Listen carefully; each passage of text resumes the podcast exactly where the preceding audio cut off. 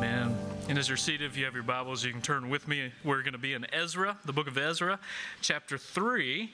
And to piggyback on a couple of the announcements, make sure you grab one of the bulletins on your way in. We're going to keep the announcements in there. We're not going to highlight everything from the front that's going on, so you can look there. But a couple things I do want to mention is we have our last table for 10 uh, coming up. We've had to cancel a couple this spring, but that's a great opportunity if you're looking. That's the first step to learn more about our church and to learn more about the membership process. And Cynthia and I host that, so that one's coming up. Love to have you at that. And I'm really excited about the men's event on May 8th, as we're going to be hosting that. And I can't promise, but uh, it, anytime we host anything, I feel a moral obligation to provide smoked meat. So there might be some of that there. You, you, you never know. Just have to show up and find out. And uh, one more announcement we're going to announce every week until June, but in June and July, to part of our summer schedule and summer rhythm to help us kind of scale back and give some of our volunteers a break break, we're going to uh, ramp down to just one service. So the 9:30 service will be the only service we have. That's an opportunity uh, for us to kind of scale back during the summer, but also opportunity to get to see some people you might not see normally during the year. And we really don't want to just not have that next hour. We want to create space so you can uh, linger and meet one another and just spend time uh, lingering. But we're going to have little cards in your seat every week for the next month, starting in May, to announce that that. And so it'll be in the bulletin. But that's coming up this summer as well. Now, as we transition, we're in Ezra and we're doing a series called Out of the Ruins. And I want you to imagine so, this illustration is for our Midwesterners. So, for our, for our folks from the Midwest. But um, St. Louis now, every, everywhere you live, so if you moved here, you, you came here and you didn't realize all of a sudden now you have to prepare for hurricanes. And so it might create a whole disorientation. But no matter where you live, there is some type of catastrophic danger that's in the background. So could be hurricanes, could be earthquake, could be tornado. But folks, a lot of folks from St. Louis don't realize the danger they have is danger from earthquakes. So St. Louis sits pretty close to, it. now I'm not going to say this right, so this is how you know I'm from, not from there, but the New Madrid fault line? Madrid. Yep. New Madrid fault line. It's kind of like we have friends who come in from out of town and they're like, oh yeah, we're staying in Kissimmee. And uh, I say, got it. Know exactly where you are. New Madrid fault line, and it sits on this seismic um, you know, zone.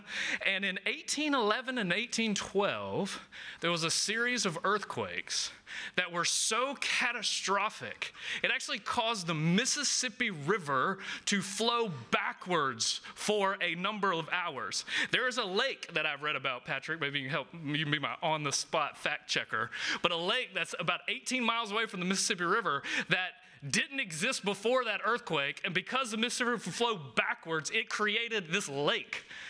And uh, about 25 years ago, the Army Corps of Engineers thought, you know, they say these things happen every 100 years. And we're about 100 years, you know, we're, we're getting close. So they did this exhaustive kind of study on what would happen if that size earthquake happened again right now in St. Louis. If you've ever been to St. Louis, you know, there's this beautiful old kind of architecture. It has this red, a lot of the buildings have this red brick that's this unique red that comes from kind of the mud of the Mississippi River. If you've seen the Cardinal Stadium, Busch Stadium, where they play, it's this beautiful uh, stadium. But what they found in their study is that they estimated between 80 and 90% of the buildings in downtown St. Louis if there was an earthquake of that scale, would be disintegrated. Not just fall, disintegrated. And they estimated that there was only one bridge going into and out of the city. Let's see, uh, Manchester Road. The Manchester Road Bridge is the only one that they feel confident would survive the earthquake. Everything else, they're not quite sure. And so, could you imagine? I mean, it's kind of like worst case scenario. Could you imagine if there was that scale of an earthquake and the entire city just was decimated? And then you'd wait. And let's imagine it's 50 years later and Ozzie Smith Jr. has risen, and he says, We're going to rally uh, all of the Midwesterners from all across the country, and we're going to rebuild. St. Louis will rise. And they gather all these people to get together. You go back I and. Get that. Could you try again? Siri's not tracking with this illustration. She doesn't understand. It's a hypothetical, it hasn't actually happened. But you imagine the hypothetical that it's all fallen. And then 50 years later, as people have risen and we're going to rebuild. And then you get 50,000 people from all over the country and they come together and then they have support from the federal government that we're going to fund this building project. And then they go. And then you show up. And like, where do you begin? How do you, how do you start? What's the first thing you start to build? Do you build the arch back? Do you build like City Hall? Do you build Busch Stadium? We got to get the Cardinals home back. What, where do you start? And when we come into Ezra chapter 3, that's where we've kind of come to. At the end of chapter 2, you have 50,000 eager and energetic people who've been stirred by God to go back home to go back to Jerusalem and do this great thing where they're going to build the, the city of the Lord, the house of the Lord. They're going to build it back. But can you imagine when you think about there's just so much to do? It would just be overwhelming. I mean, the ground is untilled, the city is in ruins, all is everything is out of order. You know, what do you prioritize? What's central? Where do you start? And in these chapters, it really captures both the energy and the excitement of starting something new like that, but also the, the terror and the horror and the, and the challenge. And anytime, you know, you're trying to begin this new work for God, part of the excitement, but the challenge is that there's rarely enough people and rarely enough resources. And in this scenario, in most scenarios, there's threats that abound. And what do you begin with? And it's interesting here, they begin with worship. Worship is where they start. And the big idea for this week is that worship is central to the life with God. And in worship, we're called to look beyond our present difficulties, to look out and look up and to celebrate who Jesus is, what he's done in the past, and look forward to what he's going to do in the future. So when he calls us together in worship, it's supposed to be so much more than just kind of singing some spiritual songs, kind of an uplift or a little um, life pep talk. It's central to our life lived well in God's presence and in God's world. He doesn't want us to be captured by the present and absorbed in the here and now and overwhelmed either by disasters or tragedies or just the activities and responsibilities of life. It's God's gift to us to help us rightly order our priorities in our time, and it's a regular reminder of His goodness and His grace, and it's central to life lived well, both for this life and the next. So, in chapter three, we're going to look at all right, what do they do? Once they all get back to town, where do they start? And we're see the first step is they build the altar. And then we'll look at right time, right task. Second step, they lay the foundation. But let's just read it. So Harrison, Harrison's in the back. I've got the challenge for him. He's going to have to track along with me. So Harrison, we're, we're just going to read it. So you, you track along. When the seventh month came, and the children of Israel were in the towns, the people gathered as one man to Jerusalem. Then arose Yeshua, or Joshua, the son of Jehozadak, and his fellow priest, and Zerubbabel, the son of Shealtiel, and his kinsmen, and they built the altar of God, the God of Israel, to offer burnt offerings on it. And as is written in the law of Moses, the man of God, they set the altar in its place, for fear was on them because of the people of the lands and they offered burnt offerings on it to the Lord, burnt offerings morning and evening. And they kept the feast of booths, as is written, and offered the daily burnt offerings by number and according to the rule as each day required. And after that, the regular burnt offerings, the offering at the new moon and at the appointed feast of the Lord, and the offerings of everyone who made a free will offering to the Lord. From the first day of the seventh month, they began to offer burnt offerings to the Lord. But the foundation of the temple of the Lord was not yet laid. So then they gather, they kind of bring everything together, then they, they wait, and then here's the second year. In the second month, once again, they all gather together, and then they start to appoint proper leaders. They're together. Now let's pick up the story in verse 10. And when the builders laid the foundation of the temple of the Lord, the priests in their vestments came forward with trumpets, and the Levites and the son of Asaph with cymbals to praise the Lord according to the directions of David, the king of Israel. And they sang responsively, praising and giving thanks to the Lord, for he is good. His steadfast love endures forever towards Israel. And all the people shouted with a great shout when they praised the Lord, because the foundation of the house of the Lord was laid. But many of the priests and the Levites, and the heads of the fathers' houses, old men who had seen the first house, wept with a loud voice when they saw the foundation of this house being laid. Though many shouted aloud for joy, so that the people could not distinguish the sound of the joyful shout from the sound of the people's weeping. For the people shouted with a great shout, and the sound was heard far away. So I look at these two scenarios, both. We're first going to build the altar, step one, and then we're going to lay the foundation, start the building of the temple. And as we go through it, a couple things I want you to notice. Just first, notice the, the timing in both, both verse one and then verse eight. When the seventh month came, and the children of Israel were in the towns. And then verse 8 Now, in the second year after their coming to the house of God, in the second month, seventh month, second month. Now, that doesn't ring any bells to us, but they would have heard it the seventh month. That is the month of the holidays. That's kind of like if we said, all right, we're going to do this during December. During the holidays. So there's a whole cycle of celebrations that happened in the seventh month the Feast of Booths, the Feast of Weeks, but the key one is this Yom Kippur, the Day of Atonement. So they wait until this time and it's at the right time. Now, notice also in verse 1, uh, one of the key themes is at this proper time, so the timing had to be right, but there is this theme over and over that they come together. They gathered as one. It says that translated this way they gathered as one man.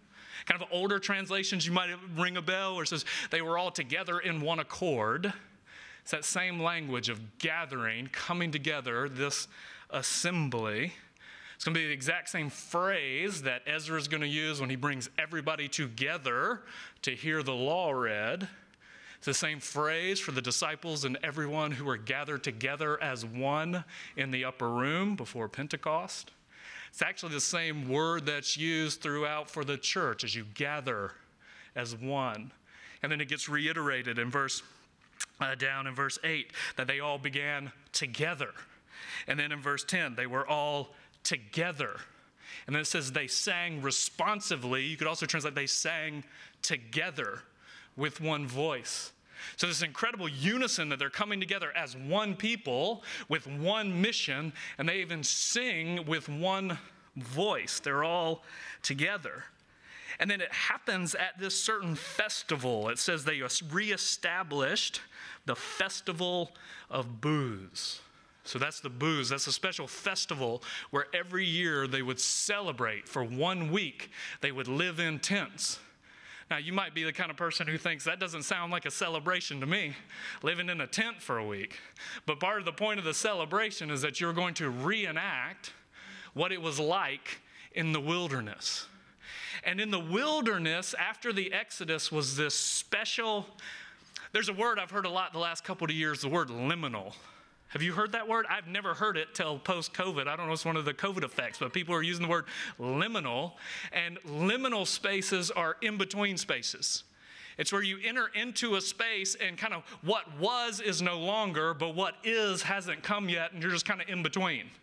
So it's like a liminal space when you've finished one job and you haven't started the new one, or this transitional space. And that's what the Feast of Booths is meant to remind them of that in some sense you live in this liminal space. You're, you're, you're, no longer a slave in Egypt. You've been set free, you've been redeemed, but you haven't come completely home yet. And isn't it interesting that God wanted to establish a yearly celebration to remind ourselves, no matter where we are, this is the in between time. We've been set free, we've been redeemed, salvation has begun, it has started now, but what we will be is not yet. We are not home yet. And so, this is a perfect time for them to start uh, this rebuilding process because the old is gone, but the new hasn't fully come yet. We're in this in between. That's what we celebrate. They celebrated the Feast of Booths. So you might be there. You might know what it feels like where you don't know what's next in your world, your life, but this is a reminder of what you need to do during those times. And then now notice the task. What do they do at that time? They come first to build the altar of the God of Israel. Now, I tried to emphasize, did you notice how often offerings was mentioned? It's about nine or ten times in about three verses. It's burnt offerings, to offer the offerings. They come and they want to first step is build the altar. You can think, why? Why would that be the first thing? You think even when Abraham first came into the land, the first thing he did as he came into the land at different places, he built altars, places where God is to be worshiped. His name is to be praised, his presence to be entered into.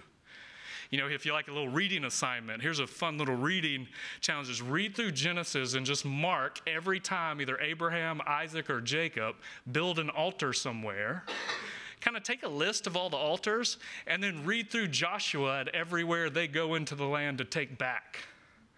You'll see it parallels almost perfectly. They come back to take back the places that are the Lord's. This is a place where He is to be worshiped, and His name is honored here. They build an altar. And on the altar, the focus here is burnt offerings. Now, you read through the kind of the sacrificial system in the end of uh, uh, Exodus and Leviticus, and it can be a little confusing because there's a lot of different sacrifices. But they all fall into one or three, one of three categories. So there's three buckets, and every sacrifice can be dropped in one of those buckets. You have all of the sin offerings sin, guilt, atonement. These are things to pay the penalty of our sin. Then you have all the fellowship offerings. These really are the good ones uh, in the sense of this is where this is the the grain offering, the wine offering, and the fellowship offering. The fellowship offering was always the biggest. It's when you sacrifice the bull, and that's the thing you got to, the fattened calf, and you got to celebrate. That's the barbecue. So you'd have the ones where you would eat. But then you have the, the burnt offerings, the consecration offerings, the whole offerings. Those are the ones where the whole animal was put on the altar and it was completely consumed by fire. And the image is that it is fully dedicated itself to the Lord. 100% total dedication. And it completely ascends into the presence of the Lord. And one of the things they want to highlight is that this stage, this season, we are going to reestablish the burnt offerings because we are fully dedicating our life to the Lord, this project, this, this energy that we're about to pour in to build back His house. We're fully dedicated to Him. But then notice what they want to establish. It's the burnt offerings, as it is written in the law of Moses, the man of God, the burnt offerings to the Lord, morning and evening. Verse 4 As it is written, the daily burnt offerings as every day required. So, the very first step to rebuilding this whole community, the whole city, is to get the regular rhythm of worship back into place and the way God has designed time and worship to work. There were daily sacrifices of burnt offerings that would culminate into the weekly one. The weekly would culminate into the one monthly, and the monthly would culminate into the three yearly festivals. So these are celebrations that God has designed to establish the rhythms of worship. So short burnt offerings daily, morning and evening and those are short, kind of in this world, it's just a celebration where you, you, you offer the sacrifice of an animal as a way in the morning to tell the Lord, I dedicate today to you.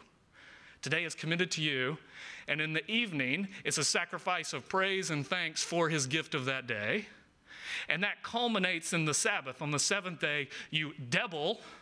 Now, I said this in men's Bible study and they teased me. And since so, devil is not the devil, you double, I mean, make it twice. So you offer four sacrifices in the morning, and on the Sabbath it becomes eight.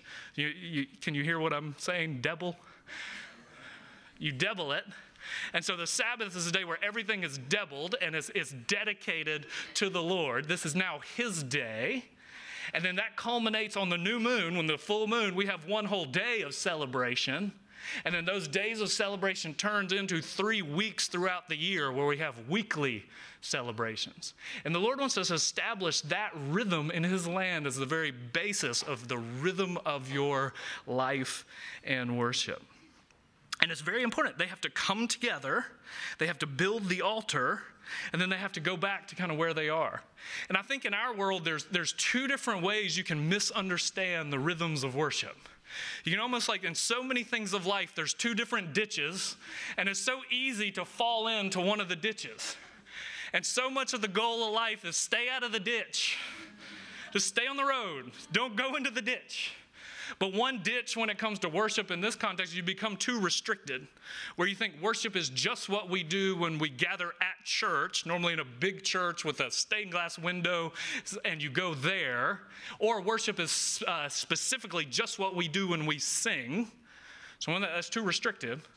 But then you also can be kind of way too open and think, well, I can worship anywhere at any time. Worship is anything I do when I'm smiling, and I don't need to go to church. I don't need to gather together with God's people. I can be spiritual but not religious and not go through those kind of the motions of the, the rhythms and the routine. See, both of those are ditches. Stay out of the ditch. You need both of those things. All of life is meant to be worship done into the presence of the living Lord, but then he's established rhythms and routines and places for his people to worship and to gather and to praise. So you can think about it. If you don't ever worship alone, you're probably in one ditch. If all you ever worship is alone, you're in another ditch and let's stay out of it. Stay, get in the middle. You can even see this in how it celebrates in verse 2 and 3. Uh, the altar of the God of Israel. It's God of Israel, this people. He's not just the God of individuals, it's of Israel. But then notice Moses is a man of God. He has a unique, special, powerful, personal relationship with God. Both of those things have to be true. Man, women of God, uh, part of his larger people. So he's going to establish this rhythm, this routine. Uh, a couple other things to notice true worship, some lessons. True worship is controlled by God's word. So important. They want to, at this very beginning stage, be utterly committed to the word and give God a say in how God is worshiped. I don't know if you endured, but really in the 90s, you know, part of the evangelical Christian world, there was kind of the worship wars were happening all over the place. Happened most places like in the late 80s, early 90s. Our church in Alabama went through it in about 2010, so, you know, we were about 20 years behind. And what was so interesting about most of those debates and challenges is what God thinks didn't ever, like God didn't ever get a say in the discussion.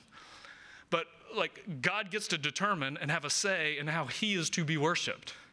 You can even read through this section and notice how many times the name of the Lord is said, but it's always it's either of the Lord or to the Lord.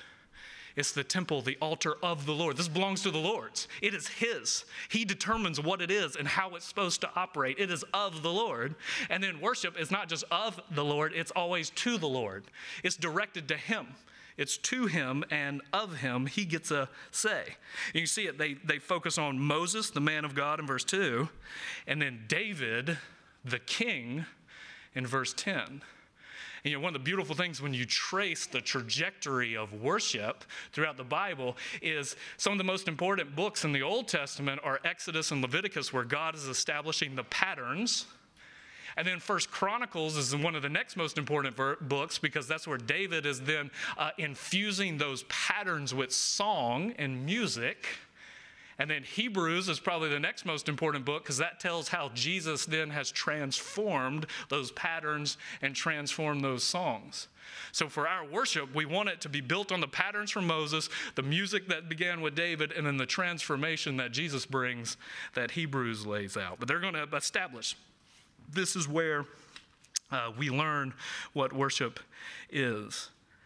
But then notice there's an interesting thread that's running through the whole thing, and I don't quite know how to say this. I've been wrestling with different ways to say it, but uh, do what you can, even when you can't do what you wish.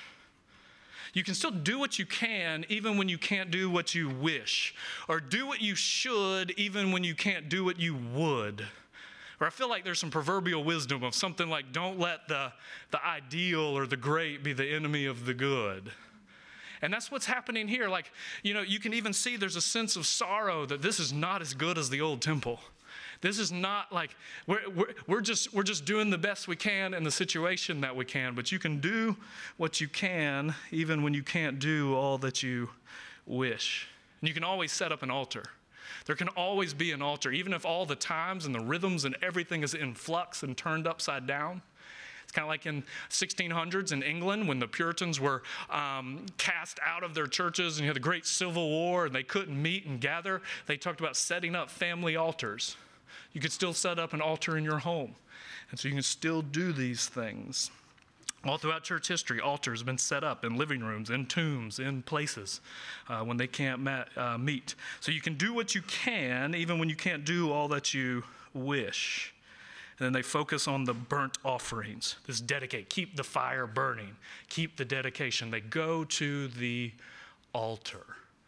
And if you think if you need your life renewed and refreshed, the place we continually have to look is continually look to the altar. I was reading a sermon this week from Charles Spurgeon. He was talking about Abraham building this altar in Canaan. And he said this He said, The purest and most bracing air for faith to breathe is always on Calvary.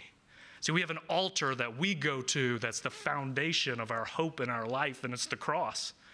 He said, The air we need to breathe needs to be the air of Calvary. I do not wonder that your faith grows weak when you fail to consider well the tremendous sacrifice which Jesus made for his people. Turn to the annals of the Redeemer's suffering given us to us in the evangelist and bow yourself in prayer before the Lamb of God. Blessed to think that you have, should, should have forgotten his death, which is at the center of all of history. Contemplate the wondrous transactions of that substitution once again, and you will find your faith revived. It is not the study of theology, it is not reading good books. I kind of am sad he said that. That's not what revives you. It's not the reading of good books. It is not the searching into the mysteries of prophecy, which will bless your soul. It is looking at Christ crucified. That is the essential nourishment of the life of faith and the mind that keeps itself to us. Look at this man, Abraham, already justified, but he looks at the sacrifice all day long until the sun goes down, chasing away the birds of prey, as you must drive off all the disturbing thoughts in your mind. So you must also look to the altar. So we want to be renewed, we want to be refreshed. You look, this the altar first. That's where they begin. Go to the altar. Make a daily sacrifice of looking morning and evening just to look, a weekly sacrifice of looking to the altar, the yearly celebration of looking to the altar. And then notice they start to lay the foundation in verse 7 through 13. Same, similar time. They have to wait to the right time. And now this is the second month of the second year that they've come back. This is when Passover normally would be. So they wait to when Passover would be. And then they start to establish in verse 7, they start to gather all the different materials for the building of the temple. And it's all these echoes to the places that Solomon went to when he was building it the first time. So they begin to gather the materials and then they have to appoint the right people. You can look in verse 8, they start to appoint the, the Levites and the priests, and they kind of get everybody in their right place and their right role. They start, they now shift. Originally, it was 30 years and up is when you can start. They lower it to 20, just kind of being real and making concessions with who they have and what they can accomplish, and they establish, get the right people, and then they focus on worship, getting worship established. And a couple things just to notice how they describe it. When the builders laid the foundation, verse 10, and the priests in their vestments, they came forward with the trumpets, and the Levites and the son of Asaph with the cymbals to praise the Lord according to the directions of David the king, and they sang responsively, praising and giving thanks to the Lord, for he is good. His steadfast love endures forever. And all the people shouted with a great shout when they praised the Lord, because the foundation of the house was laid. So they come together, and there's two marks of their worship it's praise and thanksgiving. And those are two slightly different things. Praise, that's the Hebrew word hallel, hallel, yah, Yahweh, Hallel, praise to Yahweh. It's praise. And praise is generally, these are um, a response to who God is and what He's done. You're praising Him for who He is and what He's done. It's not really about you. You're not the subject, you're not the object. It's praising Him. But then thanksgiving, thanksgiving is the response to his specific mercies and graces to us. So it's praise and it's thanksgiving. And they do both. And then the anthem that they use to summarize all of it is For He is good. His steadfast love endures forever. And this would be a responsive song that would be sung at every Sabbath gathering. So every time they would gather in the temple for the full worship of God's people, this would be an anthem that would be sung. You can see one of the full ones in Psalm 136 where they just kind of walk through all the good things that the Lord has done and bringing them out of Egypt, is what that song is. And they would respond. Uh, this was the people's response for the Lord, for He is good. His steadfast love endures forever. And it happened every time they would gather and sing and celebrate. It reminds me, I don't know where this came from historically, and I think this probably died out when I was about eight. But even before that, I can remember in churches where somebody, it was normally a guest preacher would come in, and then they would say, God is good. And then the people would respond all the time. Some of you grew up in the same place. And then they would respond all the time. And then he'd say, all the time and they say God is good. It's like, well, I, I, don't know where that came from, but this is that type of thing. Is this beautiful call and response that they would do in every worship, and this is the fundamental Old Testament declaration of who God is. He is good. And then you can unpack that. Be unpacked. He is compassionate. He is gracious. He is slow to anger, abounding in loving kindness. And his goodness, his steadfast love is directed towards his people. And he'll bless them and keep them and make his face to shine upon them. And that would be the anthem. And then I'm really intrigued here about the emotional range that you see. You know, they shouted with great shout. You know, they weren't, they were there's proto Pentecostals, they were shouting. But then it's interesting that wasn't the only sound. And all week I've been wrestling, and I, I, still don't know what to do with this, how to quite understand or what to make of this, because there's a whole group. And it's not just, it's, notice who the group is, they, they weep. So they're all united as one man with one voice, with one task, and they're going about it, but then they're not all on the same emotional page. One group is incredibly excited. Like, this is unbelievable. Our, our home that we've never seen, never heard of, we've only heard stories, and now we're back and we're building it back up. And then a whole nother group is sorrowful. They weep. Notice who it is it's, it's the leaders, the people who are supposed to be leading the project. It's the priests, the Levites, the heads of the Father's house, and then the old men who had seen the old temple. And then you think about it, because you're kind of wrestling, all right, is this just undue discouragement? Or is this just reality? It's just not like it's not going to be as good. Like we remember the old. Now, how much time had been passed? You know, time, it's been 50 years since the temple was destroyed. And the older I get, the shorter amount of time 50 years is. I think at one time I think, oh, 50 years, like nobody would even be alive. But then you think about, all right, just things that happened 50 years ago. You know, 50 years ago was when the Watergate scandal first broke out. 50 years ago, there was these two buildings in New York where they cut the ribbon on called the World Trade Center.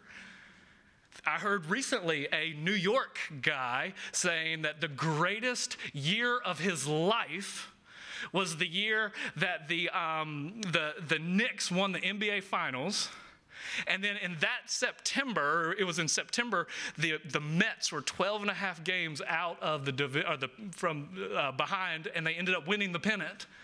And he said, That was the greatest year of my life. And that was 50 years ago. And so, in some way, it wasn't that long ago. And then they see what's happening, and then they, they weep. And just wonder prophet Haggai comes in to speak to them, and he comes in in chapter 2 and he says, Who is left among you who saw this house in its former glory?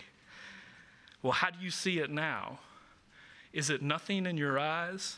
Yet now be strong, O Zerubbabel, declares the Lord. Be strong, O Joshua, uh, the high priest. Be strong, all you peoples of the land, and work, for I am with you, declares the Lord, according to the covenant that I made when you came out of Egypt. My spirit is with you. Do not be afraid. For thus says the Lord of hosts, yes, once more, in a little while I will shake the heavens and the earth and the sea and the dry land, and I will shake the nations so that the treasures of all the nations will flow in, and I will fill this house with glory, says the Lord of hosts. The silver is mine, the gold is mine, declares the Lord. The latter glory of this house will be greater than the former. And in this place I will give you peace. And so he promises something, even though it looks so impressive now, something is coming that you can't even imagine. This temple, this visible sign of God's presence among his people, you have no idea the way his presence is going to come soon. And in many ways, for them, the battle, because they lay the foundation right now, and it's going to take them 20 years to finish this building project. So if you walk into any room in your house and there's things that have been left undone for the last year and a half, you can just look at your wife and say, "Hey, I, mean, I got uh, like they're 20 years behind, so we got plenty of time to finish this." It's going to take them 20 years to finish the project. And the great battle, the challenge for that entire time is to believe with all of their soul what they're saying with their mouth in verse 11 to believe that God is good and He is steadfast. And because He is steadfast, we will be steadfast in the good He's called us to do. Because the good He's called them to do, they are about to get hit from every angle political attack, slander, conflict, setback, drought, everything you can imagine is coming. And the great challenge is can we keep going and doing this good thing He's called us to do. So, how can they do it? This is why it was so important to establish the altar, to go to the altar. This is why it's so important because at the altar, you look in three different directions. You look back to what God has done, you look up to where He is now, and then you look forward to what He's calling you to do. And every aspect of worship is meant to have an element to strengthen you in all three directions.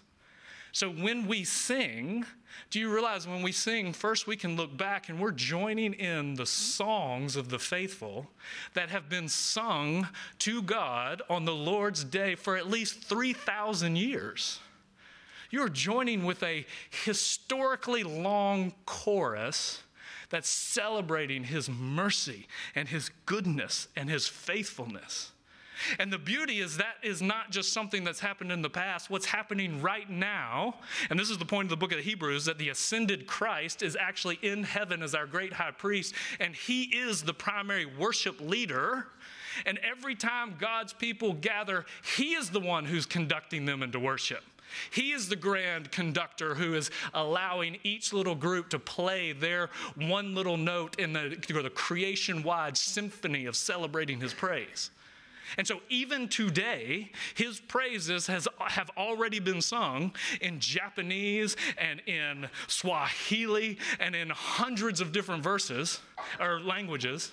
And then we get to come in in our little chorus of English in this little place and join with all of the people in this hemisphere singing his praises. And then it's a call to what's coming.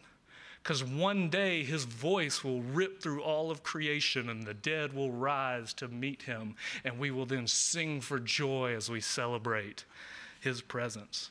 And when we pray, we look back knowing that we're praying to the one who has already did not spare his own son, but he gave him up for us all. How will he not with him freely give you all things? So that encourages you in the now.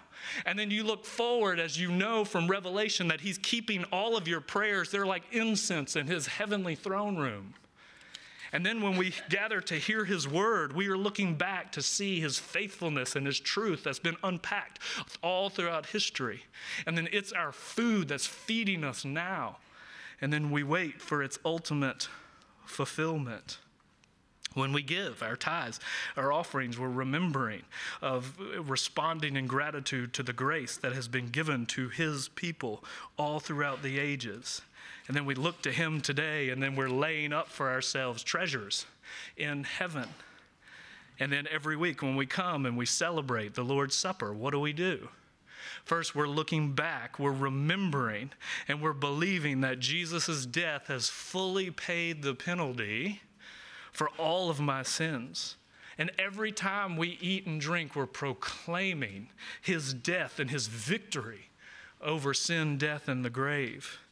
But then we look at him today because it's, a, it's, it's meant to be a little energetic, encouraging kind of foretaste or appetizer just to keep going, to remind us that in his word, by his spirit, we don't live by bread alone, but we live by every word that comes out from his mouth.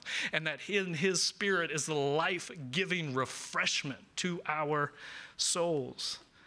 And then we look ahead as we think about the day when he told his disciples, I will not drink of that cup again until you are with me in my Father's house.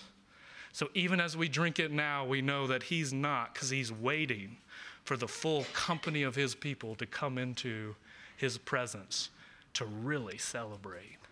So each week we take communion and we're going back to how we uh, used to do it before COVID. We're going to have three different stations two in the front, two in the back. You can kind of begin at the front and you can uh, come. You'll take one of the, the pieces of bread, uh, the wafer, you'll take it and you'll dip and you'll partake.